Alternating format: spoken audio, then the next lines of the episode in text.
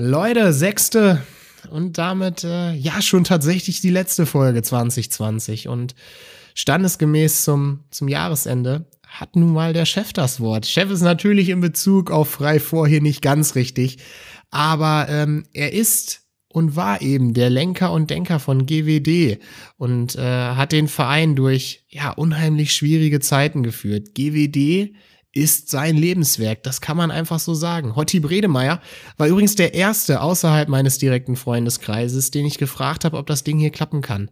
Seine Antwort, naja, ihr könnt es euch denken. Hotti, äh, es war mir eine Ehre. Und äh, es war gewiss nicht das letzte Mal, äh, das haben wir beide äh, schon besprochen, dass wir gemeinsam vor den Mikros hocken. Übrigens, nach der Aufnahme war nichts mit großer Aufbruchstimmung und schnell weg. Ähm, wir haben echt noch eine Weile gesessen und über die wichtigen und unwichtigen Dinge im Handball gequatscht.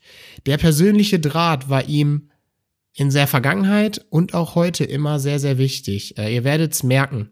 Mein Fazit, geiler Typ. Wie ich finde, eine sehr, sehr coole Folge und genau der richtige Gast äh, für die letzte Aufnahme in 2020. Ganz viel Spaß damit, mit Folge 6 von Frei vor, mit meinem Gast, Hotti Bredemeier. Eine Zeitung titelte vor äh, knapp zehn Jahren zu seinem Geburtstag vom Postboten zum DAB Präsidenten. Ähm, wir werden gemeinsam seine Karriere äh, besprechen und ähm, ich muss ehrlicherweise gestehen, ich bin ein bisschen aufgeregt. Denn äh, ja, wer ist da? Der Chef ist da. Und wenn ich sage Chef, dann meine ich äh, das tatsächlich auch so. Kaum ein Hand anderer lebt den Handball so wie er. Kaum ein anderer hat GWD so geprägt. Horst Bredemeister, ey Hotti, äh, wie sieht's aus? Alles gut bei dir? Im Augenblick ist alles gut bei mir. Vorfreude ist da auf diesen heutigen Vormittag bin gespannt, wie du mich löchern wirst. Und ich hoffe, dass ich auch zu all deinen Fragen passende Antworten habe. Seine, seine Stimme gleich die eines Engels, ey. Da kriege ich richtig ein bisschen Gänsehaut, ey. Ohne Scheiß. Ähm, Hotti, ich hab Bock, ähm, eine kleine Reise mit dir zu machen. Durch deine Karriere, durch deine Laufbahn. Würde aber gerne in der Gegenwart starten. Und zwar mit GWD, wie es aktuell aussieht. Mhm. Auch wenn Corona ja hier in diesem äh, Podcast hoffentlich äh, nicht mehr so oft äh, stattfinden wird und wir dieses Thema gerne auch ein bisschen ausgrenzen. Hm, wie hat Corona GWD äh, getroffen? Ja, ich müsste ja zwei Dinge auseinanderhalten. Einmal die Bundesliga, einmal den Hauptverein mit der Nachwuchsarbeit. Ich glaube, in der Bundesliga äh, fehlt das Emotionale. Das heißt, wir lesen nur, können was am Fernseher verfolgen bei Sky sind aber nicht mehr mittendrin dabei und das äh, schmerzt schon. Denn natürlich, der Handball lebt auch von den Zuschauern, von der ganzen Stimmung, die in einer Halle ist, dass man sich mal austoben kann, äh, mal über den Schiedsrichter schimpfen kann, mal über eigene Spieler, mal über den Gegner. Das äh, ist schade. Andererseits muss man natürlich feststellen, es ist natürlich ein Privileg, dass man überhaupt in dieser Zeit in der Handball-Bundesliga spielen darf, dass man da nicht sein Hobby, da seinen Beruf nachgehen darf. Das ist schon sehr, sehr wichtig. Und äh, was sollte das mit einer Tageblatt machen? Im Augenblick gibt es nur noch den aktuellen Sport der Bundesliga. Der gesamte andere Sport findet zurzeit nicht statt. Das ist insgesamt äh, schade, aber sicherlich notwendig. Hm. Ähm, wie sieht das Ganze finanziell aus? Trifft äh, Corona da die, die, ähm, die Bundesligamannschaft hart? Weil eigentlich ist ja, hat GWD ja ein Stück weit da auch einen Vorteil, weil sie eben nicht so abhängig sind von den Zuschauereinnahmen. Ne? Das ist anders als in Flensburg oder in Kiel. Ja, nicht so abhängig, aber trotzdem machen ja auch die Zuschauer gut 20 Prozent des Gesamtetats aus. Und äh, von daher trifft das auch GWD, das ist gar keine Frage. Äh, ich hatte es ja eben schon mal angedeutet, es trifft GWD aber noch mehr auch in der Emotionalität, mit der mhm. Unterstützung der Zuschauer. Aber natürlich fehlt auch das Geld, keine Frage. Mhm. Ähm, wenn man äh, derzeit, und das ist, wie gesagt, auch ein Stück weit dein Werk, wir werden äh, gleich im, äh, im weiteren Verlauf natürlich auch noch ein bisschen im, im Detail drauf eingehen, aber ist GWD ja ein äh, solide finanziell aufgestellter ähm, Verein, auch äh, dank dir. Ähm, das liegt unter anderem auch an dem großen Engagement von, äh, von großen Sponsoren. Ähm, wie darf man sich das vorstellen? Haben, haben Harting, Melitta etc. Äh, und Co. Ähm, haben die Einfluss auf die Geschehnisse bei GWD oder äh, halten die sich in der Regel zurück? Sie haben nie Einfluss genommen. Natürlich haben sie ihre Meinung in Gesellschafterversammlungen vertreten und auch über den Weg, wo GWD hin will, wird diskutiert. Aber sie haben auf die Tagesarbeit äh, nie Einfluss genommen. Da waren wir immer autark, immer unabhängig Und das ist auch gut so. Das darf gar nicht erst passieren, dass ein Sponsor praktisch den Einfluss nimmt, wer am Wochenende spielt oder, oder was wir zu tun haben. Nein, GWD ist autark und da bin ich auch sehr stolz von. Ähm, weil das ist ja auch, äh, ich meine, in, in diversen, äh, in diversen Medien, wenn man andere Bundesliga-Vereine auch im Fußball sich anguckt, ist das ja anders tatsächlich. Deswegen nochmal spannend äh, zu hören, wie das bei GWD so aussieht. Welchen Einfluss hast du noch äh, auf GWD in deiner aktuellen Position? Du bist erster Vorsitzender vom, vom Verein. Ähm, Womit beschäftigst du dich so den ganzen Tag? Ja, aus der Historie als erster Vorsitzender des Vereins hast du praktisch äh, die Lizenz. Also der Verein hat die Lizenz für die Handball-Bundesliga. Wir haben einen Lizenzvertrag mit der Bundesliga GmbH und Co. KG. Der läuft immer drei Jahre und verlängert sich automatisch, wenn er nicht gekündigt wird. Also von daher haben wir noch in gewissen Fragen in der GmbH die Sperrminorität. Also angebe die Hauptverein, Vorstand kann nichts äh, vorbei äh, entschieden werden. Aber in der Tagesarbeit halten wir uns eigentlich komplett raus. Ich bin noch privat als Gesellschafter und vertrete, wie gesagt, GWD in diesem Gremium. Aber die Tagesarbeit, die liegt einmal bei Markus Kalusche als der Geschäftsführer Finanzen, wenn ich es mal so sagen darf, ist das Feld Marketing noch mit dabei und Frank von Bären, Geschäftsführer Sport, muss die Geschicke im Sport mit Frank Carstens leiten. Also da halten wir uns komplett raus. Hm. Lass uns trotzdem nochmal auf die sportliche Situation von GWD blicken, weil du hast ja auch eine Meinung, du bist ja auch näher, zumindest näher dran, als wir äh, das so sind, äh, die, die klassischen Fans in Anführungsstrichen. Ähm, der Saisonstart auch bedingt durch Corona, aber auch ähm, bedingt durch, durch Leistung ein holpriger. Ähm, was stimmt dich positiv, dass äh, GWD am Ende des Jahres oder am Ende der Saison, wann auch immer sie endet, ähm, äh, sportlich ähm, äh, so, so dasteht, dass äh, kein äh, Zweitliga-Abstieg damit verbunden ist? Ja, aktuell würde ich mal sagen, äh, ist es zwar holprig gewesen, was die Leistung angeht, vom Punktestand fehlen uns vielleicht auch zwei Punkte, aber wir hatten auch ein sehr, sehr schwieriges Auftaktprogramm, haben überraschend äh, dann Punkte gemacht gegen Berlin und Melsungen, wo man nicht unbedingt mit rechnen konnte, ja. haben natürlich in Ludwigshafen verloren und jetzt auch in Stuttgart, wo vielleicht mehr drin war. Also ich will aufgrund auch der erst neun gespielten Spiele von uns sieht die Tabelle etwas schwieriger aus, als sie tatsächlich ist. Immer dann natürlich vorausgesetzt, wir fahren Siege ein gegen die Mannschaften, die auf Augenhöhe sind. Das traue ich unserer Mannschaft aber zu. Sie hat ein bisschen Pech durch die Verletzung oder nee, nicht Verletzung, durch die Krankheit äh, von Juri Knorr. Juri Knorr äh, mit seiner Corona-Geschichte. Das ist schade, weil wir brauchen ihn schon. Ich will nicht sagen, wir sind abhängig von einem 20-Jährigen, das wäre auch traurig. Hm. Aber er hat natürlich etwas, was nicht alle Spieler bei uns haben. Und er kann Impulse setzen. Und ich hoffe, dass er wirklich völlig genesen ist und auch in den nächsten Wochen uns wieder zur Verfügung steht. Also von daher mache ich mir keinen Kopf, äh, was den Klassenerhalt angeht. Den werden wir schaffen. Äh, trotzdem bin ich immer, wenn ich mit mir alleine Zwiegespräche führe, nicht ganz zufrieden, weil wir hatten natürlich äh, schon die Zielsetzung vor drei, vier Jahren ausgesprochen von diesem zwölften Tabellenplatz, wo ich den Verein übergeben habe oder die Mannschaft übergeben habe, dass wir uns jetzt Richtung Platz 10, Platz 9 bewegen wollten, Richtung einstellig mhm. und Minimum auf der Höhe sein müssten mit Mannschaften wie Stuttgart, wie dem Bergischen HC, wie, ja, wen können wir noch nennen? TBV Lemgo ja. und Wetzlar. auch Erlangen und ja, Wetzlar? vor allem auch Erlangen. Ja. Da, da haben wir in der Saison 16, 17 noch vorgestanden. Im Augenblick laufen wir ein bisschen hinterher. Aber das muss unser Anspruch sein, mit denen auf Augenhöhe zu spielen und äh, möglichst immer so um Platz 10 zu landen. Mhm. Auch wenn die Frage ähm, super schwierig zu beantworten ist, ähm, hättest du, ähm, wenn, und das jetzt völlig losgelöst von irgendwelcher Kritik oder was auch immer, hättest du Christian Zeitz geholt, wenn er äh, zur Verfügung gestanden hätte ähm, für, für GWD, wenn du in der Verantwortung wärst? Gut, da fragt mich natürlich äh, Frank von Bern auch. Also da haben wir schon einen Austausch, aber da bilde ich mir nur meine Meinung und gebe sie ihm weiter. Ich bin mit der Verpflichtung auf jeden Fall einverstanden. Bis zum 30.06. Hm. 21 wäre mir das natürlich wesentlich lieber gewesen, denn anderthalb Jahre ist ein sehr langer Zeitraum noch. Hm. Aber bis zum Ende der Saison, um Christopher Rammo den Rücken freizuhalten nach der Verletzung von Reisky, äh, stehe ich äh, hinter diesem Wechsel. Wie gesagt, ein Jahr zu lang ist er für mich. okay. Ähm, hast, weißt du, was ich ähm, insbesondere so im äh, Spiel gegen Essen habe ich es einmal gedacht und gegen Stuttgart da mögen mich wahrscheinlich die meisten da draußen irgendwie für völlig bekloppt halten. Aber ich hätte mir an der einen oder anderen Stelle da auch noch mal einen Dalibor Doda vorstellen können. Äh, in, gerade in so einer Situation. Hast du da auch schon mal dran gedacht, dass vielleicht noch ein Jahr mit Dalibor auch äh, jetzt insbesondere, ähm, auch wenn wir keine Glaskugel haben oder was auch immer zu dem Zeitpunkt, aber dass der der Mannschaft noch mal gut zu Gesicht gestanden hätte aktuell? Ich glaube, denn wir reden ja jetzt schon über das zweite Jahr. Der zweite, genau. Ja, also ich glaube nicht, der, es musste irgendwann mal dieser Schlussstrich gezogen werden. Ich war natürlich ein Verfechter dazu, Dalibor Doda ein Jahr länger zu verpflichten. Mhm. Das ist keine Frage, da habe ich meine Meinung auch zu kundgetan. Aber Frank oder beide Franks haben es anders entschieden, das ist auch okay und haben natürlich ein bisschen auf Alexander Pacivalau gesetzt und auf Juri Knorr. Juri hat sicherlich alles das, was man von ihm erwartet hat, erfüllt, wenn nicht sogar übererfüllt.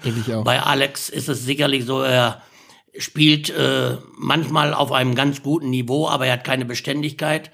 Und von daher äh, schwankt er genauso in seinen Leistungen, wie auch die Mannschaft schwankt. Mhm. Und da ist sicherlich ein Ansatz, dass wir da äh, stabiler werden müssen auf dieser Position. Jemanden finden, der die Mannschaft führt und auch diese Mannschaft nach vorne bringt. Ja, äh, wir sind gespannt, wer das sein wird. Ähm, äh, Hotti, seit 1957. Ich habe ein paar Jahreszahlen mitgebracht. Du korrigierst mich, wenn du sie weißt. Ich bin da manchmal ein bisschen äh, äh, nicht ganz fehlerfrei, habe ich an der einen oder anderen Stelle festgestellt. Bist du Mitglied bei GWD? Mit 15 bist du Trainer geworden und mit 17 Vorsitzender, äh, Vorsitzender der Abteilung Handball. Ähm, was hat dich so früh bei GWD gefesselt? Erstmal kleine Korrekturen. Also ah. im Verein bin ich ab seit 59. Also ah. ich kam damals in die Volksschule, nannte man das hm. damals noch. Der erste Vorsitzende von GWD war damals ein Walter Hannemann, war auch gleichzeitig mein Lehrer. Und da kriegtest du mit dem ersten Schultag auch das Mitgliedsbuch mit nach Hause, das wurde unterschrieben. Wir fingen damals mit Turnen an und Leichtathletik und weniger mit dem Handball. Äh, ja, dann bin ich Trainer. Es gab ja eine Schülermannschaft, es gab eine Jugendmannschaft. Und erst wesentlich später sind ja auch äh, A-Schüler, B-Schüler, mhm. äh, B-Jugend, A-Jugend äh, gemacht worden, diese Altersunterschiede. Und Dankersen hatte einen sehr guten A-Jugendtrainer, aber äh, die B-Jugend wurde vernachlässigt. Ich war jemand, äh, das hat sich auch dann fortgesetzt, der gut organisieren konnte. Und obwohl ich immer der Kleinste und Schmächtigste war, hatten scheinbar die Jungs auch Respekt vor mir. Sie haben auch, ich will nicht sagen, das getan, was ich äh, gesagt habe, aber ja, ich war natürlich Handball verrückt. Das liegt natürlich daran, ich bin äh, ja 20 Meter vom Kirchturm entfernt geboren mhm. und weitere 30 waren es zu unserer Vereinskneipe Harry Boy. Was ähnliches wie Hermann Peschke in Aalen. Also da hat man sich getroffen und ich hatte natürlich auf dem Dankerser Sportplatz die Idole, wie Herbert Lübking, Fritz Spannhut, Helmut Maisolle. Und ja, was hat man früher gemacht? Da hatte man keine Playstation, da ist man zum Sportplatz gefahren und hat diese Jungs oder ja, diese Männer damals Handball spielen sehen in einer ja, Glanzzeit von GWD in den 60ern ja, äh, Vorsitzender der Handballabteilung war ich dann auch nicht, es war zweiter. Hier in Hala war dann erster Vorsitzender, Hans Rüther, okay. der leider viel zu früh verstorben ist. Äh, ich war sein Stellvertreter. Aber sonst hast du das schon gut recherchiert, ja. Da ja. passt einiges zusammen. Äh, mit den Zahlen. Ey, ohne Scheiß, ne? Ich habe das ja hier durchge... Ich habe mich ja ein bisschen vorbereitet, weil ich... Ähm das hatten wir auch so besprochen, wir beide. Äh, ich habe ja gesagt, ich komme mit, ich, ich komme vorbereitet hier rein, ähm, weil äh, in den ganzen Zeitungen stehen teilweise echt unterschiedliche Sachen, ist mir aufgefallen. Das war jetzt ein Schuss ins Blaue. Ich habe einfach mal so äh, äh, ein, ein, so eine Passage da rausgenommen. Da kamen diese Zahlen her. Aber wir wollen uns nicht über Zahlen unterhalten. Wir wollen uns ähm, über Inhalte unterhalten. Ey, du bist dann mit 27 äh, Bundesliga-Trainer von GWD Minden geworden. Ähm, und bist, glaube ich, bis heute der Jüngste. Was? Ja, ich glaube, äh, Oder Siebert, Siebert ist jetzt abgelöst. noch Ja, ich sage immer zu Hause spaßeshalber, wenn nicht geärgert werden. Aber er muss erstmal mit 27 einen Titel holen. So ist es. Ey, du, du warst unheimlich erfolgreich. Du hast es dann sofort äh, geschafft. Ihr äh, habt den DRB-Pokal gewonnen. Ähm, unglaublich. Das, das hörte sich so ein bisschen an wie so eine Nagelsmann-Story. Äh, warst du damals so jemand, äh, der, der irgendwie den Handball auch durch seine Art so ein Stück weit äh, als junger Typ dann auch äh, revolutioniert hat? Oder wie, wie kann man sich das vorstellen? Ja, revolutioniert hat ist sicherlich eine Nummer zu groß. Ich müsste auch noch mal einen Schritt zurückgehen. Ich habe ja damals dann mit unserer B-Jugend 72 schon den westdeutschen Titel geholt, mit einer guten Mannschaft habe dann A-Jugend trainiert, dann die, sehr jung die zweite Mannschaft und bin mit dieser zweiten Mannschaft aufgestiegen bis in die Regionalliga West. Das war damals die zweithöchste Spielklasse. Mhm. Und da waren natürlich Handballer drinne, die hier in Minden äh, durchaus einen Namen haben. Und ich habe viel mit der Motivation gemacht. Ich äh, habe immer gute Lehrmeister gehabt. Dazu muss ich vor allem auch Hans Sulk und Vito Miraseniewicz stellen, neben mhm. Fritz Spannut, so dass ich mir vieles abgucken konnte, hatte aber auch meine eigenen Ideen. Das war praktisch schneller Handball zu spielen, schneller als alle anderen. Dazu hatte ich die Leute. Bei mir haben gespielt Herbert Pohl, Martin Birkner, Thomas Berg im Tor, Rainer Niemeyer. Ja. Die sind über diese zweite Mannschaft gekommen. Aus Südhemmern war Willi Südmeier noch dabei, Pickelmeier, ein Urhaler, Ötte Reimler. Äh, ja, und vor allem hatte ich einen, einen Mittelmann, der Handball lesen konnte, spielen konnte, Macke Amann. Also das war schon eine Truppe, die damals in der Oberliga durchmarschiert sind. Den ersten externen, den wir geholt haben, der hat auch eingeschlagen wie eine Bombe. Der sieht heute noch genauso aus wie vor 40 Jahren. Das war Peter Krebs, der damals auch keine Haare auf dem Kopf hatte, der die Abwehr zusammengehalten hat. Den haben wir aus Münster geholt. Beim Freundschaftsspiel haben wir ihn da gesehen, angesprochen. Er war Feuer und Flamme, kriegte eine Ausbildung bei Melita hatte einen roten VW, werde ich mein Lebtag nicht vergessen. Nach dem Training ging es oft zu Reinhold Rödenbeck. Ja. Und äh, Peter Krebs nahm immer sein Lenkrad mit rein. Der Wagen ging nicht mehr abzuschließen. Also es war eine tolle Zeit mit einem tollen Handball, wo viele Spieler auch eine sehr gute Karriere gemacht haben, wie nachher noch Frank Harting. Hm. Also es war, äh, und ja, und dann war es 79 so, dass unsere erste Mannschaft sicherlich ein bisschen unter ihren Möglichkeiten geblieben ist. Mhm. Und es waren noch fünf Spieltage, das weiß ich ja noch wie heute. Und äh, zwei Herren des Vorstandes kamen damals zu mir. Ich war auch in der, wieder in der Kneipe, das hört sich wild an, aber es war so in Dankersen. Nach dem Spiel oder nach dem Training hat man sich ja da getroffen. Äh, hatte man mir gesagt, komm mal mit, wir müssen mal zu unserem ersten Vorsitzenden fahren. Und äh, dann hat man mir praktisch im März 79, muss es gewesen sein, den Posten der ersten Mannschaft, den Trainer der ersten Mannschaft angeboten. Ich glaube, aus einer reinen Notgeschichte. Man hatte Winko äh, Dekaris entlassen, mhm. man hatte nur noch fünf Spieltage und war noch im DAB-Pokal.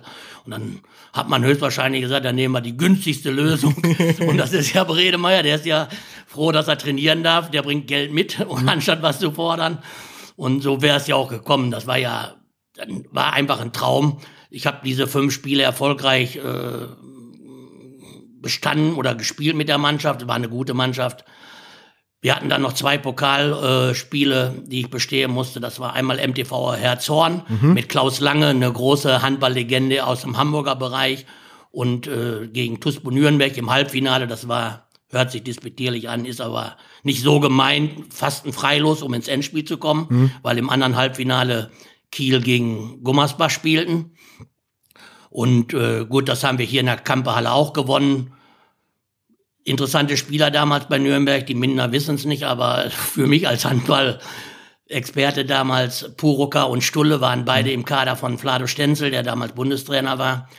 Ja, und dann waren wir in Hamburg im Endspiel gegen den THW Kiel. Und das haben wir sicherlich äh, A, mit einer geschlossenen Mannschaftsleistung, aber vielmehr mit einer herausragenden Torhüterleistung von Rainer Niemeyer und mit vielleicht eines seiner besten Spiele für GWD, Bernhard Busch, äh, 1914 gewonnen. Ja, und dann war es natürlich schwer zu sagen, so mal, du bleibst jetzt zu Hause, wir holen uns einen anderen. Außerdem äh, ist das jetzt schon zu viel, was ich erzähle? Nein, Bist du dazwischen? Du musst, äh, Nein, hau raus. Ey, ich, einmal, zusammen, einmal zusammenhängend äh, haben wir ja auch in dem Jahr, und das war klar, äh, dass sich der große Mäzen und Präsident Horst Benz zurückziehen würde aus dem aktuellen Leben bei Melita, dass er in, kann man da sagen, in Rente ging. Auf jeden Fall hat er aufgehört zu arbeiten, hatte das GWD frühzeitig mitgeteilt. Dadurch fiel natürlich auch viel Geld weg. GWD kriegte die ersten Probleme und wir konnten so Spieler wie ja, Olafur Jonsen, wie äh, auch Jimmy Walke, der mhm. ja auch zu dieser Mannschaft gehörte, der nach Nettelstedt wechselte und noch einige andere. Hans Kramer beendete seine Laufbahn als Rechtsaußen. Äh, konnten wir nicht halten. Ich musste was mir liegt, mit einer ganz jungen Mannschaft aufbauen. Ja, und so ist es gekommen, dass ich dann mit 27 Jahren Bundesliga-Trainer war und auch lange Zeit bleiben durfte. Ähm, was hast du, oder war das damals so, naja, da kommt jetzt so ein 27-Jähriger zum Training. Und da stehen ja gestandene Bundesligaspieler zu dem Zeitpunkt ja auch. Ähm, was haben die gesagt, als da auf einmal so ein junger, so ein junger Bub äh, oder Bub, Bursche in der Halle kam ähm, und gesagt hat: So, Leute, jetzt, ich trainiere euch hier. Ja, erstmal kannten sie mich alle, weil ich natürlich fast bei jedem Training dabei war. Ich habe immer geguckt, habe äh, geholfen, wo ich helfen konnte, war, wie gesagt, nah an der Mannschaft. Und von daher äh, sicherlich äh, kein großes Problem, weil die wohl auch nur gedacht haben, ja, die sechs Wochen halten wir den wohl aus. Ne? Das muss man ja mal so deutlich sagen. Und äh, ja, ich musste auch ein paar schwere Entscheidungen treffen, habe eine ganz schwere getroffen, die mir heute noch nachhängt.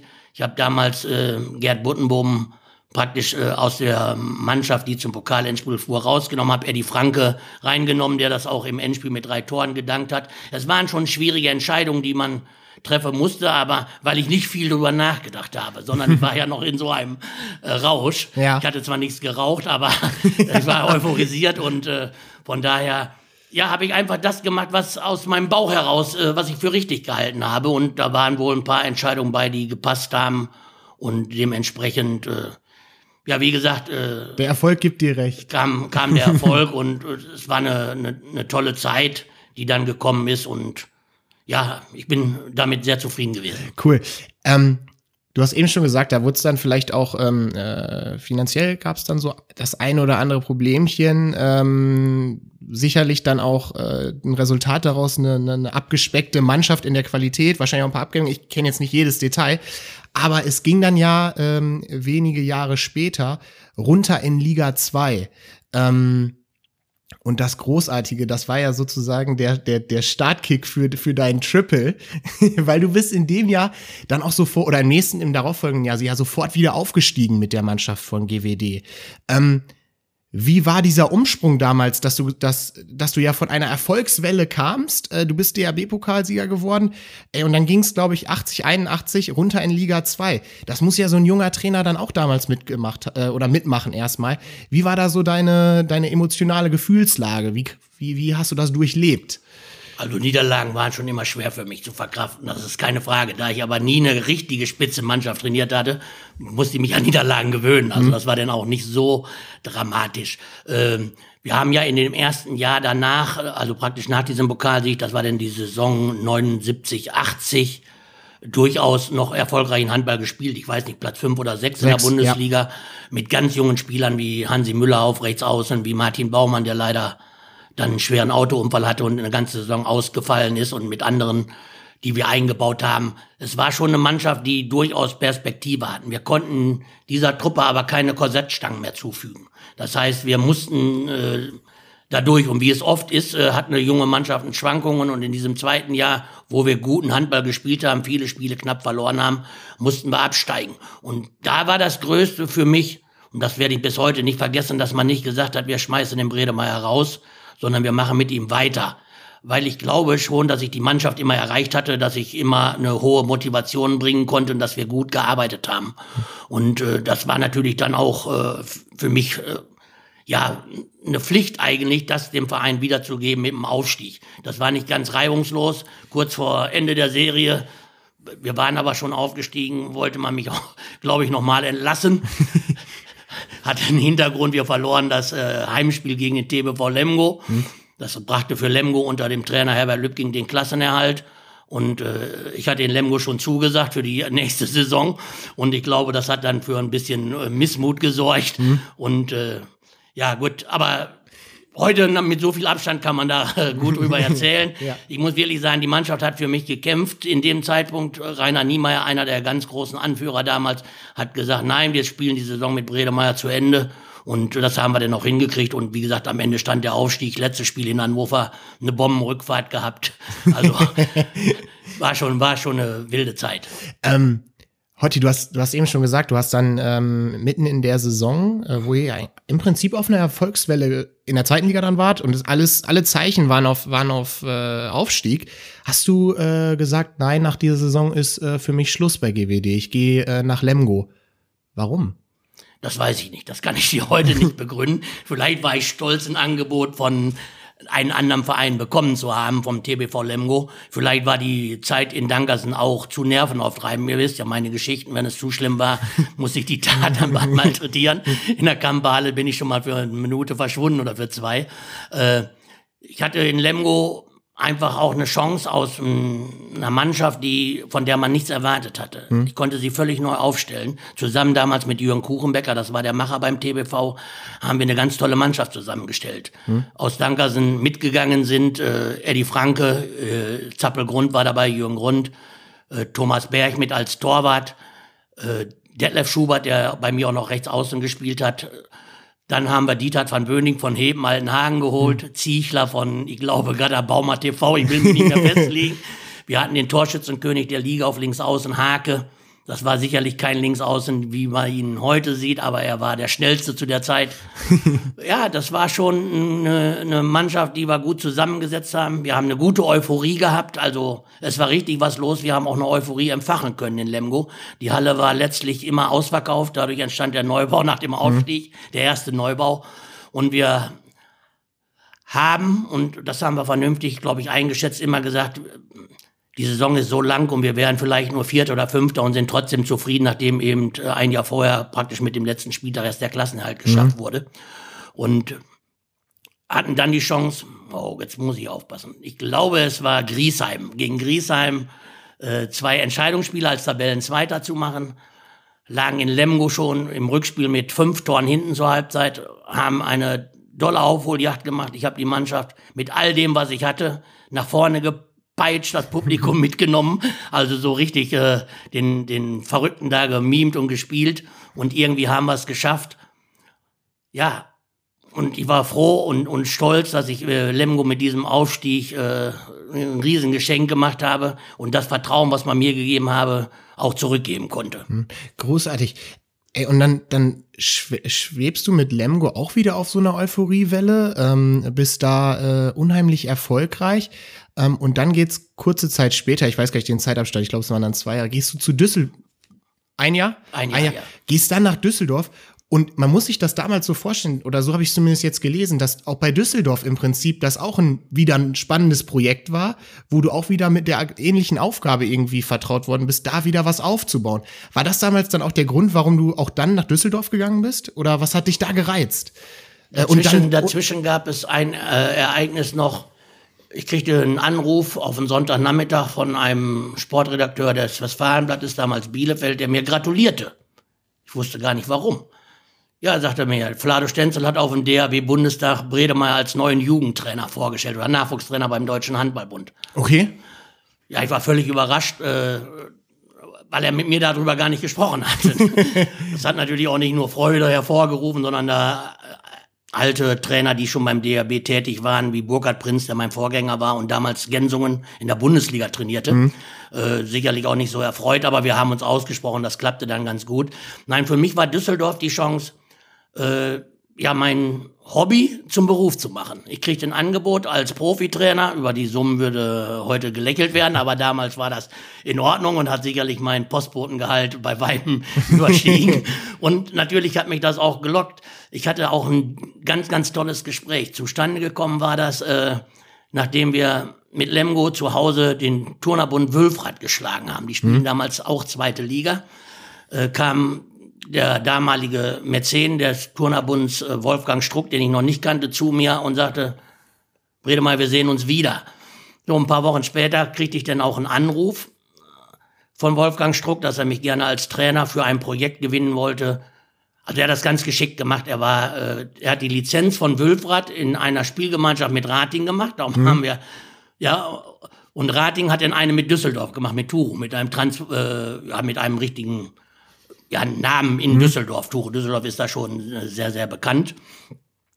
So, und er hatte mir völlig freie Hand gelassen, auch da, wie ich die Mannschaft zusammenstellen würde. Wolfgang Struck, äh, die ganz profonen Handballkenner, die 60 Jahre dabei sind, wissen, dass er zusammen mit Herbert Lübking die Weltmeisterschaft in der Tschechoslowakei gespielt hat mhm. als Torwart. Er hat mir jahrelang erzählt, den letzten Meistertitel haben er und sein Bruder äh, ja, äh, für den THW Kiel 58, 59 geholt, mhm. ist das richtig? Äh, Müsste ja. sein, ja? Du musst einfach so tun, weißt ja, du? Ja, ja, gut, ja, nö, ich will ja auch nur dummes Zeug erzählen. Und ja, äh, hatte dann das Glück, da mit einem tollen Spielmacher, Chile Pavicevic und Jugoslawe, äh, praktisch auch mit ganz jungen Spielern eine neue Mannschaft aufzubauen. Zwei, drei Junioren-Nationalspieler aus Aachen, die damals stark waren. Stefan Schöne, Peitsche dabei gehabt. Mhm. Andreas Herrl, der ja auch im Minden gespielt ja. hat. Später kam dann Richard Radka und, und Walter Schubert dazu. Halt praktisch auch eine Mannschaft, die ja einen Durchmarsch gemacht hat in der zweiten Liga. Das war der dritte Aufstieg in Folge. das schwebt man natürlich, das ist klar. Aber mhm. alles immer wieder aufgrund, dass ich es fertiggebracht habe, relativ schnell aus damals zwölf Spielern eine Einheit zu formen, eine Mannschaft zu, zu formen, die bereit war, das, was ich gemacht habe, zu unterstützen, da mitzugehen. Und das war nicht immer einfach, weil ich ja schon ein bisschen verrückter Hund war. Ey, ähm, du hast äh, eben ähm, ja auch äh, angesprochen, ähm, dass man die Trainergehälter ja heutzutage gar nicht mehr vergleichen kann. Ne? Ähm, ich habe aus dieser, aus, aus unserer Instagram-Community da ein, ein Stichwort zu bekommen und jetzt ich lehne mich jetzt aus dem Fenster, weil ich konnte es nicht nachrecherchieren. Lohn aus der Aldi-Tüte? Stimmt das? Ja, das ist jetzt eine ganz andere Geschichte. Damals war ja noch viel Mäzenatentum ja. und äh, Wolfgang Struck, wie gesagt, hatte großes Vertrauen in meine Person und das erste Gehalt, äh, was ich auszahlen musste im Juli dann für die Mannschaft. Wir haben in Wülfrath noch trainiert, war alles noch ein bisschen vage. Äh, ja, habe ich äh, ein gewisses Gehalt aus der Aldi-Tüte ausbezahlt. Da hat er mir das Geld mitgegeben, das ist am wenigsten auffällig. Aber äh, es wurde auch viel hinzugedichtet in all den Jahren. Es okay. war dann schon sehr seriös. Wolfgang Struck war ein sehr erfolgreicher Devisemakler, der auch in, äh, als erster deutscher Profi im Ausland tätig war, als Torwart in Göteborg, mhm. da den Beruf als Bankkaufmann, nachdem er Jura studiert hatte, auch durchgezogen hatte. Und wie gesagt, äh, Nationaltorwart war, THW-Torwart war, deutsche Meisterschaften gewonnen hatte. Er hat übrigens äh, in der, bei der WM in der Tschechoslowakei in, gegen die Tschechen in einem Spiel sechs, sieben Meter gehalten. Stand immer mit kurzer Hose im Tor. Also wirklich ein, ein total bekloppter, positiv verrückter Typ, äh, von dem ich ganz viel profitieren konnte, weil er mir in vielen Dingen geholfen hat und ich äh, große Freiheiten bei ihm hatte. Ja, aber Düsseldorf war dann anschließend auch eine richtig seriöse Angelegenheit. Wir haben gute Spieler verpflichten können. Wir waren drei Jahre unter den ersten sechs. Jo. Haben dann natürlich in 87 einen, ersten Schritt nach vorn gemacht, zwei Endspiele im Pokal gegen den TV Großwaldstadt, nur aufgrund der weniger erzielten Auswärtstore den Pokalsieg verpasst wurden dann 88 erst im letzten Spiel abgefangen, als äh, sonst hätten wir vielleicht sogar die deutsche Meisterschaft geholt. Das ist uns dann nicht gelungen. Ist das was? Ist das was, was noch ein bisschen an dir nagt? Nein, überhaupt nicht. Ich sage immer, wenn wir 88 nicht Vizemeister geworden wären, wären wir 89 nicht Europapokalsieger geworden. Ah, okay. Weil wir hätten natürlich nicht die sogenannte, den Europapokal, der Pokal, der Meister gewonnen, hätten wir gar keine Chance gehabt. Und damals war es noch so, dass nur Tabellenzweite an diesem Europapokal, wie nannte das, IAF-Pokal. Ja, genau, IAF-Pokal, genau. Da waren nur die Tabellenzweiten, das war schon richtig hardcore, da musste es schon Leistung bringen. Den konnten wir nur gewinnen, äh, weil wir, wie gesagt, eine gute Truppe zusammengestellt hatten, eine große Euphoriewelle hatten durch diese Erfolge, die davor stattgefunden haben. Und äh, ja, diesen Europapokal, das hat was damit zu tun, dass wir ein Jahr vorher nur Vizemeister geworden sind. okay. Sonst hätten wir den nicht. ähm, ich habe in einem Artikel über, über äh, deine Zeit im Rheinland gelesen, dass Sponsorengelder an der Theke verhandelt wurden. Stimmt das? Ja gut, das ist im Minden auch schon mal passiert. Nein, äh, an der Theke will ich nicht sagen, aber die, die Rheinländer sind anders. Und äh, ich war natürlich weil ich auch relativ schnell bekannt geworden bin. Fünf Tageszeitungen, brauche ich auch nicht sagen. Eine kämpfte gegen die andere, Bild gegen Express, dann mhm. die Westdeutsche, dann die Rheinische Post. War natürlich immer sehr viel los und ich habe sehr viele Leute kennengelernt. Und diese Geschichte Düsseldorf muss man ja auch damit sehen, dass wir den größten Erfolg hatten, als Wolfgang Struck leider nicht mehr bei uns war. Der ist ja ins Ausland gegangen, wurde, so hieß es, wegen Steuerschulden verfolgt. Mhm. Und äh, ja, da ging, ging, es um zwei Dinge. Entweder ich äh, gehe weg, ich hatte Angebote vorliegen, oder ich kämpfe in Düsseldorf weiter und versuche diese, diesen Verein am Leben zu erhalten. Und dafür habe ich dann eine ganze Menge getan.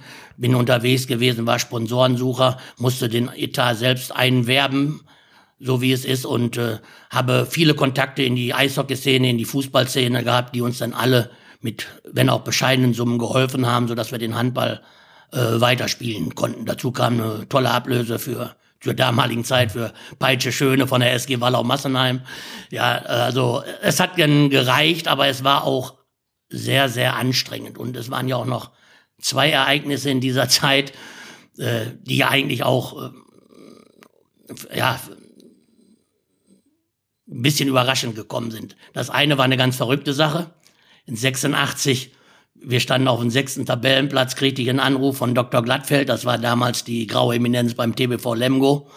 Und er sagte, so, Bredemeyer, wir haben noch drei Spieltage und du musst uns jetzt trainieren. Und Wolfgang Struck war so verrückt, der sagte, äh, das machen wir, du trainierst zwei Tage in der Woche Turo Düsseldorf und zwei Tage in der Woche den TBV Lemgo, die, mit denen musst du den Klassenerhalt schaffen. Ah, das und dann habe ich zwei Bundesligamannschaften, das ist ja heute undenkbar und würde auch nie wieder passieren, gleichzeitig trainiert in den letzten Wochen. Und äh, ja, wie es dann so ist, wo schafft man Klassenerhalt? Eigentlich immer nur in Flensburg. Und, und die Düsseldorfer haben tatsächlich bei der SG Weiche Handewitt damals noch, am, äh, nicht die Düsseldorfer, die, die Lemgoer am letzten Spieltag auswärts gewonnen. Bergkamen verlor gegen Berlin, dadurch stieg Bergkamen ab. Also ganz verrückt. Lemgo Klassenerhalt geschafft. Düsseldorf war sowieso als Tabellensechster gesetzt. Das war also eine ganz verrückte Geschichte und ja, die habe ich dann auch äh, meistens aus dieser Biografie immer rausgelassen, weil das mhm. eigentlich ein bisschen unglaublich ist. Wollte ich gerade sagen, wie hast du das gemacht? Hast du dann da drei, also nur trainiert, warst du bei den Spielen dann, war das, wussten das die, die Leute, dass du die trainierst? Oder das war, war das bekannt, ja, der WDR, als ich auf dem Parkplatz war, hatte ja damals auch die Aufnahmen gemacht, ne? Hm. Und äh, ja, man hat ja mir dann gesagt, pass auf, das und das kannst du dafür verdienen. Ich sage, nee, ich will nicht, nur wenn ich die Klasse erhalte, dann möchte ich die und die Prämie haben. Mhm. Da hat man dann auch drauf eingeschlagen, ja. Ja, es war dann, ich würde es mal aus dem Gedächtnis so sagen, äh, Dienstags und Donnerstags habe ich äh, Düsseldorf trainiert und Mittwochs und Freitags Lemgo. Da war ja nur Abendstraining, mhm. viermal die Woche, das war alles noch nicht so spannend. Mhm. Aber am Ende, wie gesagt, stand der Klassenerhalt und das war natürlich eine Riesengeschichte. Wir wollen deine ganzen ähm, Erfolge ja hier äh, auch nochmal nennen. Äh, 85 dann auch noch Trainer des Jahres äh, äh, geworden, ja, äh, zum Beispiel. Ähm, unheimlich viele Auszeichnungen bekommen dann über die Jahre hinweg, als du dann auch vor allem bei der Nationalmannschaft dann auch noch Trainer warst. Schon geil so. Was sagt denn dein Sohn, dass der Papa so ein, so ein äh, so ein Handball Living Legend ist. Nein, also da muss ich sagen, das ist in der spielt in der Familie nicht so eine große Rolle. Beide sind äh, sicherlich Handball verrückt. Matthias hatte ja das Format, ich habe ihm immer gesagt, wenn du in der Verbandsliga spielen darfst, kommst du weit. Er hat Oberliga geschafft, war mhm. also zufrieden, hat dann früh auch äh, Training gemacht. Und bei dem kurzen Gens, der bei Latti immer, bei Latti sei schon, bei Buggy immer weiter im mhm. Kader steht, bei der A-Jugend, das könnte mal einer werden, der genauso bekloppt ist wie ich. Also das will ich nicht abschreiben. Setzt sich sehr stark und viel mit mir im Handball auseinander, sieht viel, kann Spiele analysieren, wundert mich echt. Möchte natürlich auch mal Bundesliga-Luft schnuppern. Bei A-Jugend hat das und wird das vielleicht auch im nächsten Jahr können, aber alles andere muss man abwarten. Aber das ist jemand, der sich auch sehr stark mit dem Handball identifiziert und auch eine Menge dabei reinbringt, mir aber auch schon öfters dann meine Schranken aufzeigt und sagt, ja, ja, erzähl mal wieder was vom Frühjahr. äh, cool. Ähm, wollte nur ein kleiner Exkurs sein. Ich ähm, habe noch eine Frage, was so deine Vereinstrainerlaufbahn angeht. Wer war denn so der geilste Zocker, den du jemals trainieren durftest? Als Spieler jetzt. Ja, auch wenn die Frage unheimlich schwer ist, aber wenn du, wenn ich sag dir geilster Zocker und dann sofort der erste Name. Nein, gibt's nicht, weil äh, es waren immer mehrere und immer auf einer ganz anderen Art und Weise. Ich hatte es ja eben, hatte ich mal den Namen Pavicevic gesagt, den hier gar keiner kennt. Hm. Der schmiss den Ball vom eigenen sechs Meter den Andreas Herelt im Schlaf äh, als Gegenstoß zu. Das war traumhaft, das war ein Spielmacher. Natürlich hat die Zusammenarbeit mit Richard Radgar, der sehr viel äh, für mich getan hat als Spieler und wo, wo ich auch eine Menge für ihn getan habe, das war schon eine gute Geschichte. Er war solide, er war ausrechenbar, er war eine Konstante. Walter Schubert war so ein, so ein Spielmacher, wie ein GWD heute gebrauchen könnte. Also einer, der Handball lesen konnte. Ja, und von daher habe ich jetzt nicht diesen großen Topspieler äh, trainiert. In der Nationalmannschaft war es dann ja so, dass jeder für sich ein großer äh, Künstler war oder wenigstens ein begnadeter Arbeiter. Mhm. Also von daher möchte ich da auch jetzt keinen herausheben. Das ist, wäre, glaube ich, auch nicht richtig. Okay, okay, okay. Ähm, Nationalmannschaft. Ähm, du bist dann beim DHB irgendwann eingestiegen, erst im Juniorenbereich ähm, und dann kam der Schritt, äh, du bist da äh, der Trainer, der Nationaltrainer der, der Männermannschaft geworden. Ähm, wie war das so damals? Äh, was ging durch deinen Kopf, als auf einmal der Anruf kam und äh, da gesagt worden ist, ey, wir planen dich für, für äh, die Nationalmannschaft? Ja, das war, glaube ich, äh, nach unserem Europapokaltriumph. Deutschland war mit dem damals besten Trainer zu der Zeit, Petri Ivanescu, bei der BWM in Frankreich gescheitert. Eigentlich unvorstellbar, weil das war eine Riesentruppe mit Thiel, mit Hecker, mit Jochen Fratz, mit Rüdiger Neitzel, Schwalb, die Rotbrüder. Mhm. Also wirklich alles das, was äh, Rang und Namen hat im Handball. Und man ist abgestiegen in die C-Gruppe, weil es äh, so ein zweites Cordoba auch gab zwischen der Schweiz und Rumänien. Die spielten den letzten Spiel dann eben unentschieden. Und das war der äh, Absturz äh, vom, vom DHB in die Drittklassigkeit. Und dann hatte man scheinbar beim DHB die Strategie zu sagen, so, wir machen einen kompletten Neuaufbau. Zu der Zeit war ich Junioren-Nationaltrainer, äh, hatte Holpert im Tor, Wolfgang Schwenke im linken Rückraum, Volker Zerbe, Kunze, äh, Ochel im rechten Rückraum. Die, die Namen sagen mir mittlerweile Petersen, auch schon was. Petersen und Cebu machten schon ja. die Deckungsmitte. Rechts außen, weiß, ja, müsste ich jetzt überlegen, kriege ich so auf Anhieb nicht hin. Jedenfalls eine, eine ganz gute Truppe. Und wir wurden bei der WM in Spanien Vierter. Wir haben das Spiel um Platz drei gegen damals noch Jugoslawien verloren. Aber äh, das hieß, Bredemeier, wir würden dich gerne verpflichten und treib bitte einen Neuaufbau, betreib einen Neuaufbau. Wir möchten über die BWM, die dann in Österreich standfand, wieder zur AWM kommen und du hast vier, fünf Jahre Zeit. Mhm. Das hörte sich gut an. Das war auch das, was mir liegt, mit einer jungen Mannschaft was aufzubauen. Und ich habe dann auch mit einer ganz jungen Mannschaft angefangen. Das erste Turnier war damals noch klassisch, ein Vierländerturnier in Jugoslawien, mit der Tschechoslowakei, mit Jugoslawien, Dänemark und uns und habe da schon mit vielen 19- und 20-Jährigen gespielt. Also da war vor allem die Deckungsmitte, die anschließend 10, 12 Jahre gebraucht hat, um Erfolge zu feiern, waren damals Petersen und Volker Zerbe, die ja. Das mitgeprägt haben. Ich habe es mit vielen jungen Spielern gemacht. Wir waren auf einem sehr guten Weg. Und dann kam die Wiedervereinigung. Mhm. Und plötzlich gab es ganz andere Ziele, weil die Bundesrepublik mit das Startrecht für die Olympischen Spiele kriegte. Und eigentlich hatte ich dann damit auch schon abgeschlossen, weil sicherlich äh, Klaus Langhoff der richtige Trainer gewesen wäre. Er mhm. trainierte damals die DDR, die aber auch nur noch Achter geworden ist bei der WM in der Tschechoslowakei. Äh, aber das wäre, glaube ich, richtig gewesen und ich wäre auch gerne ins zweite Glied, sprich Junioren-Nationalmannschaft zurückgetreten. Das war gar keine Frage. Also nur da gab es ja politische Gründe, warum man erstmal gesiebt hat und hat geguckt, was machen wir mit DDR-Trainern. Mhm. Und dementsprechend hat man dann gesagt, Bredemeier, du machst das weiter eine große Ehre. Ich bin jetzt erst darauf hingewiesen worden, ich hatte es gar nicht mehr so drauf, dass wir dann noch ein, das erste Spiel, ein gesamtdeutsches Spiel in Kiel gemacht haben gegen die Sowjetunion, was wir mit einem Tor gewonnen haben. Nee, damals war es Russland, ne? ja. ja. Mit einem Tor gewonnen haben und das Siegtor hat kurz vor Schluss Volker Zerbe geworfen zum 1918 in Kiel, war ein Benefizspiel. Ja, und dann ging es da dran, eine gesamtdeutsche Mannschaft aufzustellen, die Olympia spielen sollte. Die Erwartungshaltung draußen war eine riesige. Meine interne, die ich auch mit einigen anderen Leuten besprochen hatte, war, wenn wir das Spiel um fünf und sechs erreichen, dann erreichen wir eine ganze Menge. Wenn es sieben und acht ist, ist es eigentlich noch so eben zu vertreten. Aber das war nicht das, was die Öffentlichkeit wollte. Mhm. Man hat ja gemeint, Deutschland und Deutschland zusammen gibt ein besseres Deutschland. Gibt ein besseres Deutschland, ein Top-Deutschland. Wie Franz schon gesagt hat, wir sind auf Jahre unschlagbar. Mhm. Aber die meisten DDR-Spieler waren am Zenit ich nenne hier mal Michael Wahl im linken Rückraum, ja. Haug in der Mitte, rechts war Borchert, der ja auch in Dankersen gespielt ja. hat, rechts außen Winselmann. Äh, mit denen hatte ich dann noch so viel Spaß in der ersten Trainingseinheit. Ich sage, wie habt ihr das denn gemacht? Ja, so wie es dann so war. Äh, er musste dann vor die Truppe treten und sagen, alle Mann zusammen, wir machen die, äh, oder wir sagen sportfrei. Mhm. Dann begann das erste Training. Das habe ich dann mit ihm dann auch gemacht. Hatte natürlich mehr einen spaßigen mhm. Hintergrund, aber war auch ein interessantes Erlebnis, ja. Und wie gesagt, diese Mannschaft zusammenzustellen, das war meine Aufgabe.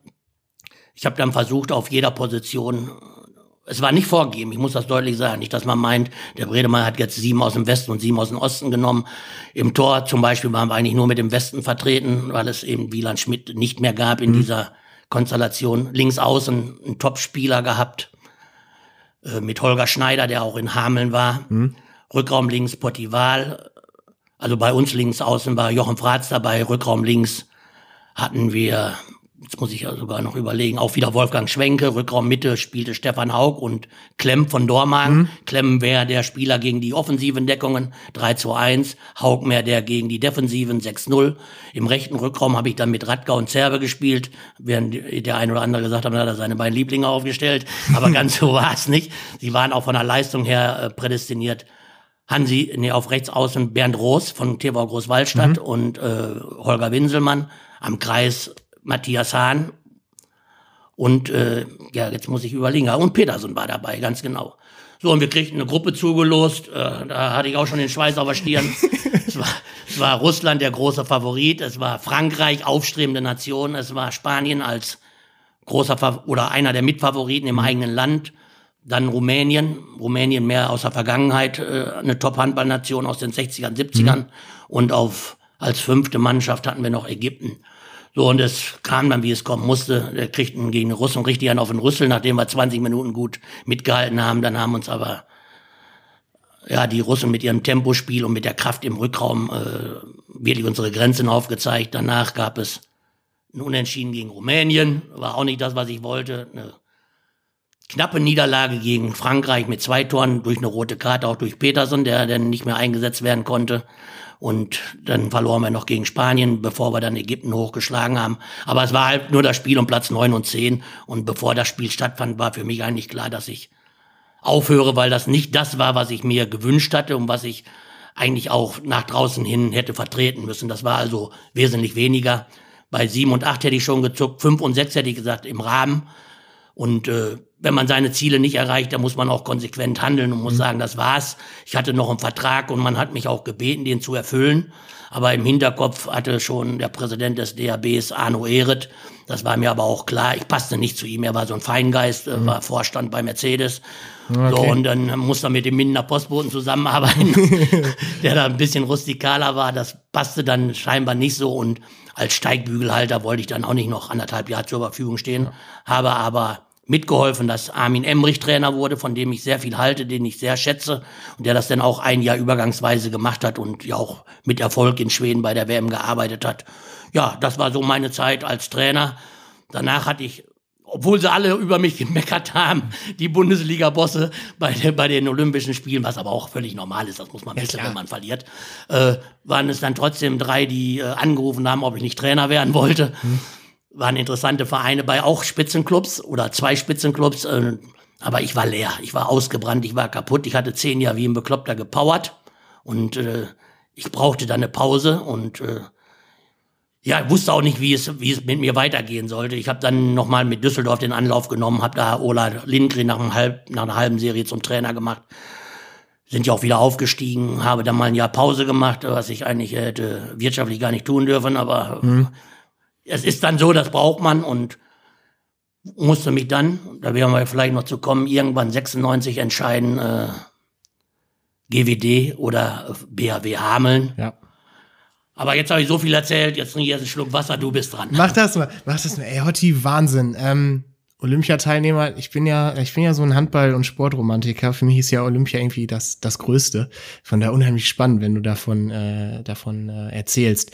Ey, Hotti, ähm, Du hast eben schon gesagt, da stand dann die Entscheidung aus. Minden oder Hameln. Äh, dem, den schlauen Köpfen da draußen wird sicherlich klar sein, wofür dann die Entscheidung gefallen ist. Nämlich Minden. Carsten Dehne war ja hier und äh, er hat mir diese Frage mit auf den Weg gegeben. Wie war denn so dein erster Eindruck, als du bei GWD in die Geschäftsstelle reingelaufen bist? Also die Geschäftsstelle in Dankersen äh, war ja im Haupt im Ehrenamt geführt. Da war zwar eine angestellte Sekretärin, so will ich es mal nennen, und sonst eben den schon genannten Hans Rüther, der so ein bisschen die Handballabteilung mhm. insgesamt machte noch. Damals gab es ja GWD noch als Einheit.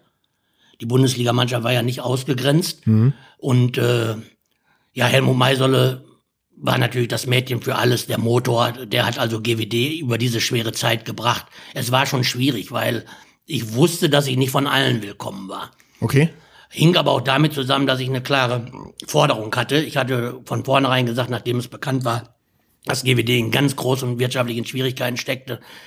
Ich habe zwei Bedingungen. A, ganz klar bis zum 30.06. Äh, einen Stand, einen bilanzierten Stand vom Steuer- oder Wirtschaftsprüfer und Ausgliederung der Bundesliga aus dem Hauptverein als, nicht? weil dieser Hauptverein ja praktisch die ganzen Verbindlichkeiten übernehmen musste. Mhm. Und das war nicht wenig, das darf ich hier mal sagen. Da haben viele, viele Mindener Handballinteressierte zu beigetragen mit Bürgschaften zwischen 25 und 50.000 D-Mark damals. Du ja persönlich dann auch irgendwann. Das, das, spielt ja jetzt hier nicht so viel zur Rolle, sondern es waren äh, andere, die nicht so nah dran waren, die wirklich ich glaube, es waren insgesamt fast 20 Personen. Hm. Und wir mussten natürlich das komplette Eigenkapital, was wir gerade gesammelt hatten, der Bundesliga GmbH und Co. KG, also der Gesellschafter, auch mitverpfänden. Das heißt, um überhaupt liquide zu sein, überhaupt das Nötigste oder das Wichtigste, was man zahlen musste, zu zahlen, brauchten wir kurzfristig 1,5 Millionen D-Mark. Und danach ist immer noch das eine oder andere aufgetaucht. Aber äh, wir haben das hinbekommen und der Bundesliga Handball konnte in Minden gerettet werden. Aber es war dann auch eine lange Durchstrecke für den Hauptverein, der von dieser Lizenzgebühr, die da die Bundesliga an den Verein zahlen mhm. musste, natürlich die Altschulden äh, tilgen musste. Da hatten wir uns zehn Jahre für vorgenommen, zwölf sind es geworden. Aber dann war der Verein äh, schuldenfrei, äh, die Bundesliga auch. Und wir haben heute durchaus, ich nenne ja äh, oder ich erzähle ja keine Geheimnisse, wenn wir sagen, dass wir durchaus heute mit einem Etat von gut vier Millionen Euro arbeiten können. Hatten zwischendurch normalen Hänger, da ist jetzt erst groß abgefeiert worden, dass wir uns nach Hannover verkauft haben. Mhm. Aber das war von den Gesellschaftern gewollt, das haben wir getan. Das hat uns im ersten Jahr gerettet, weil wir eine Million Euro, äh, ja, Euro bekommen haben vom Papenburg. Äh, wir mussten damals acht Spiele austragen in Hannover, mhm. haben dafür 320.000 Hallenmiete bezahlt, hatten also 680 über. Der hat das nach einem Jahr aufgelöst. Hatte ja auch in diesem Jahr oder im letzten Jahr auch schon wieder so ein ähnliches Problem ja. mit, mit Burgdorf. Mhm. Und dann haben die Minden aber auch gemerkt, nein, das bringt nichts, nach Hannover zu fahren. Wir müssen hier mehr tun. Da haben viele Sponsoren ihren Beitrag um 20 bis 30 Prozent erhöht. Harting ist als neuer großer Sponsor dazugekommen. Und seitdem, glaube ich, hat GWD eine vernünftige Perspektive, um die Ziele, die wir am Anfang genannt haben, um Platz 10 zu spielen, auch verwirklichen zu können. Mhm. Wie darf man sich das vorstellen? Ähm, man ist da in einer finanziellen Krise, muss aber ja trotzdem den sportlichen Erfolg irgendwie dann auch ähm, sicherstellen. Was war dann damals dein, dein Erfolgsrezept? Auf was hast du gesetzt? War das wieder so, dass du gesagt hast, ey, ich will junge Spieler bei GWD äh, sehen, die sich da entwickeln und auf der Basis bauen wir auf? Oder was hast du gemacht? Wir mussten ja erstmal sehr, sehr viele Spieler übernehmen. Hm. Das war ja ein, wenn du so willst, ein normaler Firmenübergang. Das heißt also, die Spieler hatten weiterhin Verträge. Wir haben mit den Spielern gesprochen. Da wurden auch, wie man so kennt, Gehaltreduzierungen gemacht. Es wurde was an den Verträgen geändert. Es gab keine Wohnungen mehr, keine Autos, sondern es gab ein Bruttogehalt. Und da haben die Spieler, muss ich sagen, auch mitgezogen. Äh, das war der erste riesige Schritt, den wir damals machen konnten. Nein, wir haben eigentlich davon geträumt, äh, GWD wieder schneller in die oberen Tabellenregionen zu bekommen. Es ist uns ja auch gelungen um die 2000er, ich weiß jetzt nicht mehr genau, mhm. bis 2-1, 2-2 war, mit der Verpflichtung von Talan Dujebayev, der durch verletzte Eitelkeit beim TUS weg wollte und unbedingt zur GWD wollte. Und da muss ich nachhaken, weil das war eine Frage. Hotti, wie und bitte behalte dein Wort, was du äh, im, im Nachgang noch sagen willst, aber da will ich direkt rein. Weil wie hast du diesen, und für die Leute, die es nicht wissen, das war schon einer der geilsten Zocker, die es zu dieser Zeit gab. Äh, der spielt beim TUS, in, äh, beim Rivalen in Anführungsstrichen, und dann holt ihn der Bredemeier nach Min. Wie hast du das geschafft? Wie ist das gelaufen? Ja, das wäre zu viel der Ehre. Äh, ich kriegte einen Anruf von Gerd Butzek. Das war damals der Spielerberater von Talan Duschebaev. Hat ja auch viel in, in Russland gewirkt, äh, spricht perfekt Russisch, hat da viel mit dem Weißrussischen und nachher oder vorher mit dem russischen Handballverband gemacht. Und äh, der hatte die guten Kontakte. Und er sagte, ich kann dir zwei Leute liefern, so war es ungefähr, äh, die euch auf, ein, auf das nächste Level bringen. Ich hatte ja vorher, mussten wir ja, das gehört dazu zu der Geschichte, Stöckler wollte nicht bleiben. Der kriegte über seinen Spielerberater ein Riesenangebot aus äh, Japan. So, dann den konnten wir nicht halten. Den einen oder anderen Spieler wollten wir nicht halten. Wir hatten dann die Chance, Tutschkin und Duschebaev zu bekommen. Frank Löhr zu bekommen. Also mhm. da haben wir schon auf einem hohen Niveau gezockt. Das hätte auch schief gehen können. Mhm. Unterm Strich äh, haben wir vor allem Tutschkin und aber auch Duschebaev zu einem vernünftigen Preis bekommen. Heute kriegt das ein Durchschnittshandballer, was Duschebaev in den 2000ern verdient hat. Kannst du mal eine, eine Indikation geben, was das ungefähr ist? So nicht, muss nicht im Detail, aber so ein, so ein Rahmen ungefähr, damit man eine Vorstellung davon bekommt? Ah, eigentlich schwierig. Ich möchte da gar nicht über Geld Okay, reden, okay, weil, das, weil das. auch nicht hingehört. Das Kein war Thema. zu wuppen. Es war für uns zu wuppen. Aber äh, der nächste Schritt war nicht zu wuppen. Wenn ich Tutschkin, Löhr, Frendesjö, Mhm. Duschebajew habe und du bist Sechster oder Fünfter, Fünfter, Sechster, Siebter, Mhm. dann willst du natürlich, oder diese Spieler wollen dann auch auf drei oder zwei oder um die Meisterschaft mitspielen. Mhm. Und das war dann nicht mehr äh, zu wuppen. Dann und von daher haben wir relativ schnell diese beiden Spiele auch wieder verloren. Wobei Dujobajew sich ja von alleine bezahlt gemacht hat. Wir waren zweimal im Pokalendspiel in Hamburg, Ja. haben da auch ein vernünftiges Geld verdient, haben aber auch beide Male im Halbfinale äh, riesige Enttäuschung erlebt, vor allem beim zweiten Mal gegen Wetzlar, wo dann aber auch die Unsportlichkeit war, dass man uns hier Duschebajew praktisch vor dem Finale äh, mit äh, Verdacht auf Steuerhinterziehung aus dem Verkehr gezogen hat. Stimmt. Also eine ganz schwierige Situation. Aber es war möglich damals. GWD hatte einen guten Namen. Wie gesagt, es wurde dann alles ein bisschen schwieriger. War eine Durchstrecke zu überstehen, wo wir dann auch auf diese Tabellenregion zurückgefallen sind, wo wir äh, in den letzten Jahren gestanden haben. Aber wir haben immer, und das sollte man sich hier in Minden durchaus mal zu Gemüte führen, immer zu den besten 20 Mannschaften Deutschlands gehört. In den letzten Jahren immer zu den besten 10. Und das muss auch, oder besten 15, das muss auch weiterhin unser Ziel sein. Von ganz großen Dingen zu träumen, davon sind wir, glaube ich, meilenweit entfernt. Aber es war eine verrückte Zeit mit vielen Dingen, die man gemacht hat, die man aber auch wieder korrigieren musste. Äh, das, das muss man ganz deutlich so sehen. Es waren Auf und Ab, es waren schwere Zeiten, wo ich manches Mal auch nachts äh, schweißgebadet aufgewacht bin. Aber für mich war es das Größte oder das Wichtigste, GWD was wiederzugeben, was wiederzugeben von dem, was man mir gegeben hat in den 80ern. Und wie gesagt, das ist uns gut gelungen. Jetzt äh, mit der Verantwortung noch im Nachwuchsbereich, äh, das ist schon wieder mehr Hobby, auch wenn es sehr zeitintensiv ist. Aber da auch eben dieses Niveau zu halten einer guten Nachwuchsarbeit, um junge Spieler Richtung Bundesliga zu führen. Und wenn du weißt, du hattest ja den einen oder anderen schon hier, äh, wer heute alle erste oder zweite Liga spielt und was man für Entscheidungen treffen muss, auch im Falle Wieling, nicht? Auch wenn man das vielleicht beim Frühstück erfährt, ist es dann muss man die zweite Seite hören. Da mussten wir uns eben entscheiden, ist es Wieling oder ist es Max Starr? Und dann haben wir uns eben für Max Starr entschieden. Ne, Das sind so 96, 98er Jahrgänge und so eine Entscheidung fallen oft. Natürlich werde ich auch gefragt, Mensch, jetzt spielt Gertges in der zweiten Liga in Hamburg oder Gerade wieder Speckmann. verlängert, genau. Oder, oder Speckmann. Ja. Nicht? Aber da war eben auch die Sache, nee, ich glaube, wir kommen da mit Korte besser klar. Und das sind auch Entscheidungen, die man treffen muss. Da liegt man nicht immer richtig, aber äh, man muss sie vertreten und man muss sie auch erklären. Gibt es, ähm, wenn du so, ey, da waren ja so geile Namen, die, das waren Kindheitshelden für mich, mit denen, die du damals hierher geholt hast. Äh, Dimitri Krusilev zum Beispiel. Ähm, da, da, äh, Axmann, äh, das waren für mich, äh, äh, das war für mich irgendwie so eine Legendentruppe.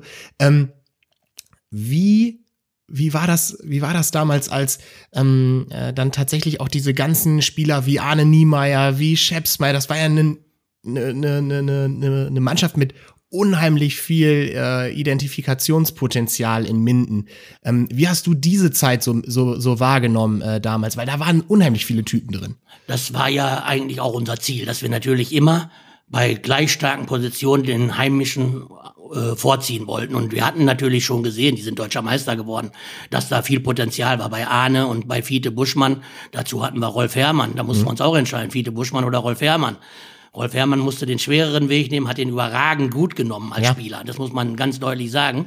Aber in, unter solcher unter solchen Zugzwang standen wir ja öfter, uns entscheiden zu müssen, äh, zu einem Zeitpunkt, wo die Entwicklung dieser Spieler gar nicht äh, abzusehen war. Bei Arne Niemeyer hat es mir in der Seele leid getan, obwohl er, glaube ich, für sich alles richtig gemacht hat, dass er damals nach Hamburg wechselte, trotz äh, Laschkowitsch und trotz äh, Pascal Hens. Ne? Den hätten wir natürlich sehr, sehr gerne behalten, keine Frage. Äh, Fiete Buschmann waren wir immer am überlegen, was ist er eigentlich? Ist er ein Rechtsaußen, ist er ein Rückraumrechts, spielfähig, Rückraum rechts, fehlt ihm die Kraft oder ist er ein genialer Mittelmann? Ne, der konnte eigentlich auf vielen Positionen spielen. Und das ist ja das Spannende, wenn man sowas mit anderen Fachleuten diskutiert. Natürlich muss ich sagen, das gehört dazu, dass wir eben 2001, 2002 eine Mannschaft hatten, die Richtung Europapokalplätze marschieren konnten. Aber dann mussten wir auch erkennen, da waren wir wirklich auch wieder an unsere Grenzen gestoßen wirtschaftlich. Und um das Gesamte nicht zu gefährden, nämlich den Schuldenabbau, und trotzdem eine gute Nachwuchsarbeit zu machen, mussten wir uns so entscheiden, diese Leute dann wieder laufen zu lassen und keine neuen Schulden zu machen. Ne? Mhm. Das war also schon sehr, sehr wichtig. Aber das machte einfach Spaß, als Manager eine Mannschaft zusammenstellen zu können. Wir wussten, Dushebaev kann eigentlich keine Abwehr spielen. Also was brauchst du? Du brauchst einen links außen, der Deckung spielen kann, mhm. auf der Halbposition. Wer lief uns über den Weg? Ne, den habe ich gesehen bei der WM in Japan, Martin Frendesieux. Mhm einer unserer besten Linksaußen. Thomas Axner kam von Gummersbach, weil Gummersbach plötzlich die Probleme hatte, die GWD vorher hatte, nämlich kein Geld. Mhm. Und ja, es ist ein großer Wandel und äh, das ist auch jetzt in der heutigen Zeit so. Wir müssen es wieder schaffen, mehr Kontinuität reinzubringen. Wir brauchen einfach, dass wir die Spieler, die wir haben, länger bei uns bleiben, als Mannschaft sich verbessern insgesamt. Mhm. Und nicht, dass nach zwei Jahren der nächste Verein kommt und wieder ein Wechsel ansteht. Mhm. Wir brauchen mehr Kontinuität um, um noch auf einen Transfer zu kommen. Das war dann vielleicht mein Königstransfer. Das war der beste. Das war Dimitri Kuseljew. Ja. Den hatte ich gesehen beim Spiel in Flensburg gegen Moskau im Europapokal. Und er spielte mit den kleinen Lavrov. Also nicht mit der Torwartlegende, mhm. sondern mit dem Mittelmann. Igor, glaube ich. Äh, traumhaft die Deckung von Flensburg auseinander. Und dann habe ich den besagten Gütschow angerufen, Spielerberater, der damals mit Russland viel machte, auch Vizepräsident vom russischen Handballverband war, und habe gesagt, ich möchte einen Kreislauf aus Russland. Und dann wollte er mir den zweiten nach Torgewanov aufs Auge drücken. Namen habe ich vergessen. Ich sage, nein, ich möchte Dimitri Kuseljev. Den kenne ich nicht. Ich sage, das ist mir egal. Der spielt in Moskau, hol den mir. So, und äh, das hat dann auch geklappt und das war Preis-Leistung und auch in der weg vom Sport in seiner ganzen Art war Dimi der Größte für mich. Also das war wirklich ein Transfer. Im Fußball könntest du den vergolden, im mhm. Handball ging es damals nicht. Eine Geschichte, wo alle sicherlich Spaß dran haben. Er wollte immer nah an der Kamperhalle wohnen. Ja. Und da gibt's ja die berühmten Blocks. Ja. Und wir haben Dimi eine Wohnung ver, ja, vermittelt und er guckte sich dann das mit dem Hausmeister an und der Hausmeister sagte ihm, Herr Kuseljew, das ist jetzt nicht Ihre Wohnung, die ist eine Etage höher aber das ist der gleiche Schnitt. Und Dimi nickte immer, ja, ja, ja, ja. Hm. Und dann kriegte ich mit, dann hat er unten diese Wohnung tapeziert, wo er gar nicht einziehen durfte. Und jetzt kommt ein typischer Demi. Ich sag, Demi, was ist denn? Och, Hotti, ist nicht schlimm. Habe ich geübt, mache ich oben besser. Also wir haben Tränen gelacht mit Dimitri Kuseljew, einer, einer der ganz, ganz tollen Spieler, die wir bei uns hatten. Letzten Vertrag, ich sag, Dimi, du bist 35, ich, äh, nee, 33. Ich sag, ich, äh, kann deinen Vertrag so nicht verlängern, wir müssen da was Jüngeres mitmachen. Hotti, bin ich doch erst 29. Ich sage, lüg mich nicht an. Musste ich doch, musste ich mich doch älter machen, sonst hätte ich keine Ausreise aus Moskau bekommen. ich weiß nicht, was jetzt Legende, Geschichte oder Wahrheit ist, aber diese Stories, die sind natürlich so großartig und die haben so viel Spaß gemacht, die haben dann praktisch auch das, was immer an, an, an, an Schwerstarbeit daneben oder dabei war, äh, einfach über, übertrumpfen. Das waren einfach tolle Geschichten und hm. tolle Zeiten. Ich habe immer das Gefühl gehabt, Hotti, wenn ich dich so beobachtet habe ähm, und wirklich so als kleiner Junge, aber jetzt dann auch noch zum Ende, du hattest immer eine sehr, sehr nahe Beziehung zu den Spielern, die ähm, ich hatte, ich, ich, wenn man deinen Instagram-Kanal zum Beispiel, ja, folgt dem Mann übrigens. Der Mann ist auf Instagram. Ähm, äh, zum Beispiel hast du mit Magnus dann, äh, als er sein, äh, bist du frühstücken, ähm, die, du, du, ich hatte immer das Gefühl, auch wenn ich dich sehe, so du herzt die, die Spieler immer dann auch in schwierigen, äh, schwierigen Momenten. War das auch immer sowas, was, ähm, wo du sagen wirst, das war ein Erfolgsfaktor, diese persönliche ja. äh, Beziehung zu den Jungs? Auf jeden Fall. Die mussten ja sich blind auf Bredemeyer verlassen können. Und ich musste mich auf die Spieler verlassen können. Und das war dann diese Harmonie, die du brauchst, um die Ziele zu erreichen. Und das ist mir eigentlich mit den meisten Spielern gelungen, auch mit schweren Charakteren, wie zum Beispiel Mike Betzicek, mit dem ich äh, nicht immer einer Meinung war. Äh, Magnus Jennemir, der hier ähm, praktisch so von Barcelona zu uns kam und sich äh, doch einiges anhören musste aufgrund seiner Behäbigkeit. Das mhm. konnte ich mit ihm machen. Man konnte, ich bin immer gerne mit den Spielern frühstücken gegangen, weil das die persönliche Komponente war. Und es hat sich ja bis heute gezeigt, dass das der richtige Weg ist. Ich habe den Kontakt zu allen Spielern oder zu den meisten, ob das jetzt ein Kunkel ist, mit dem ich mich austausche, mhm. immer natürlich sehr stark mit Maria Michalsik, mhm.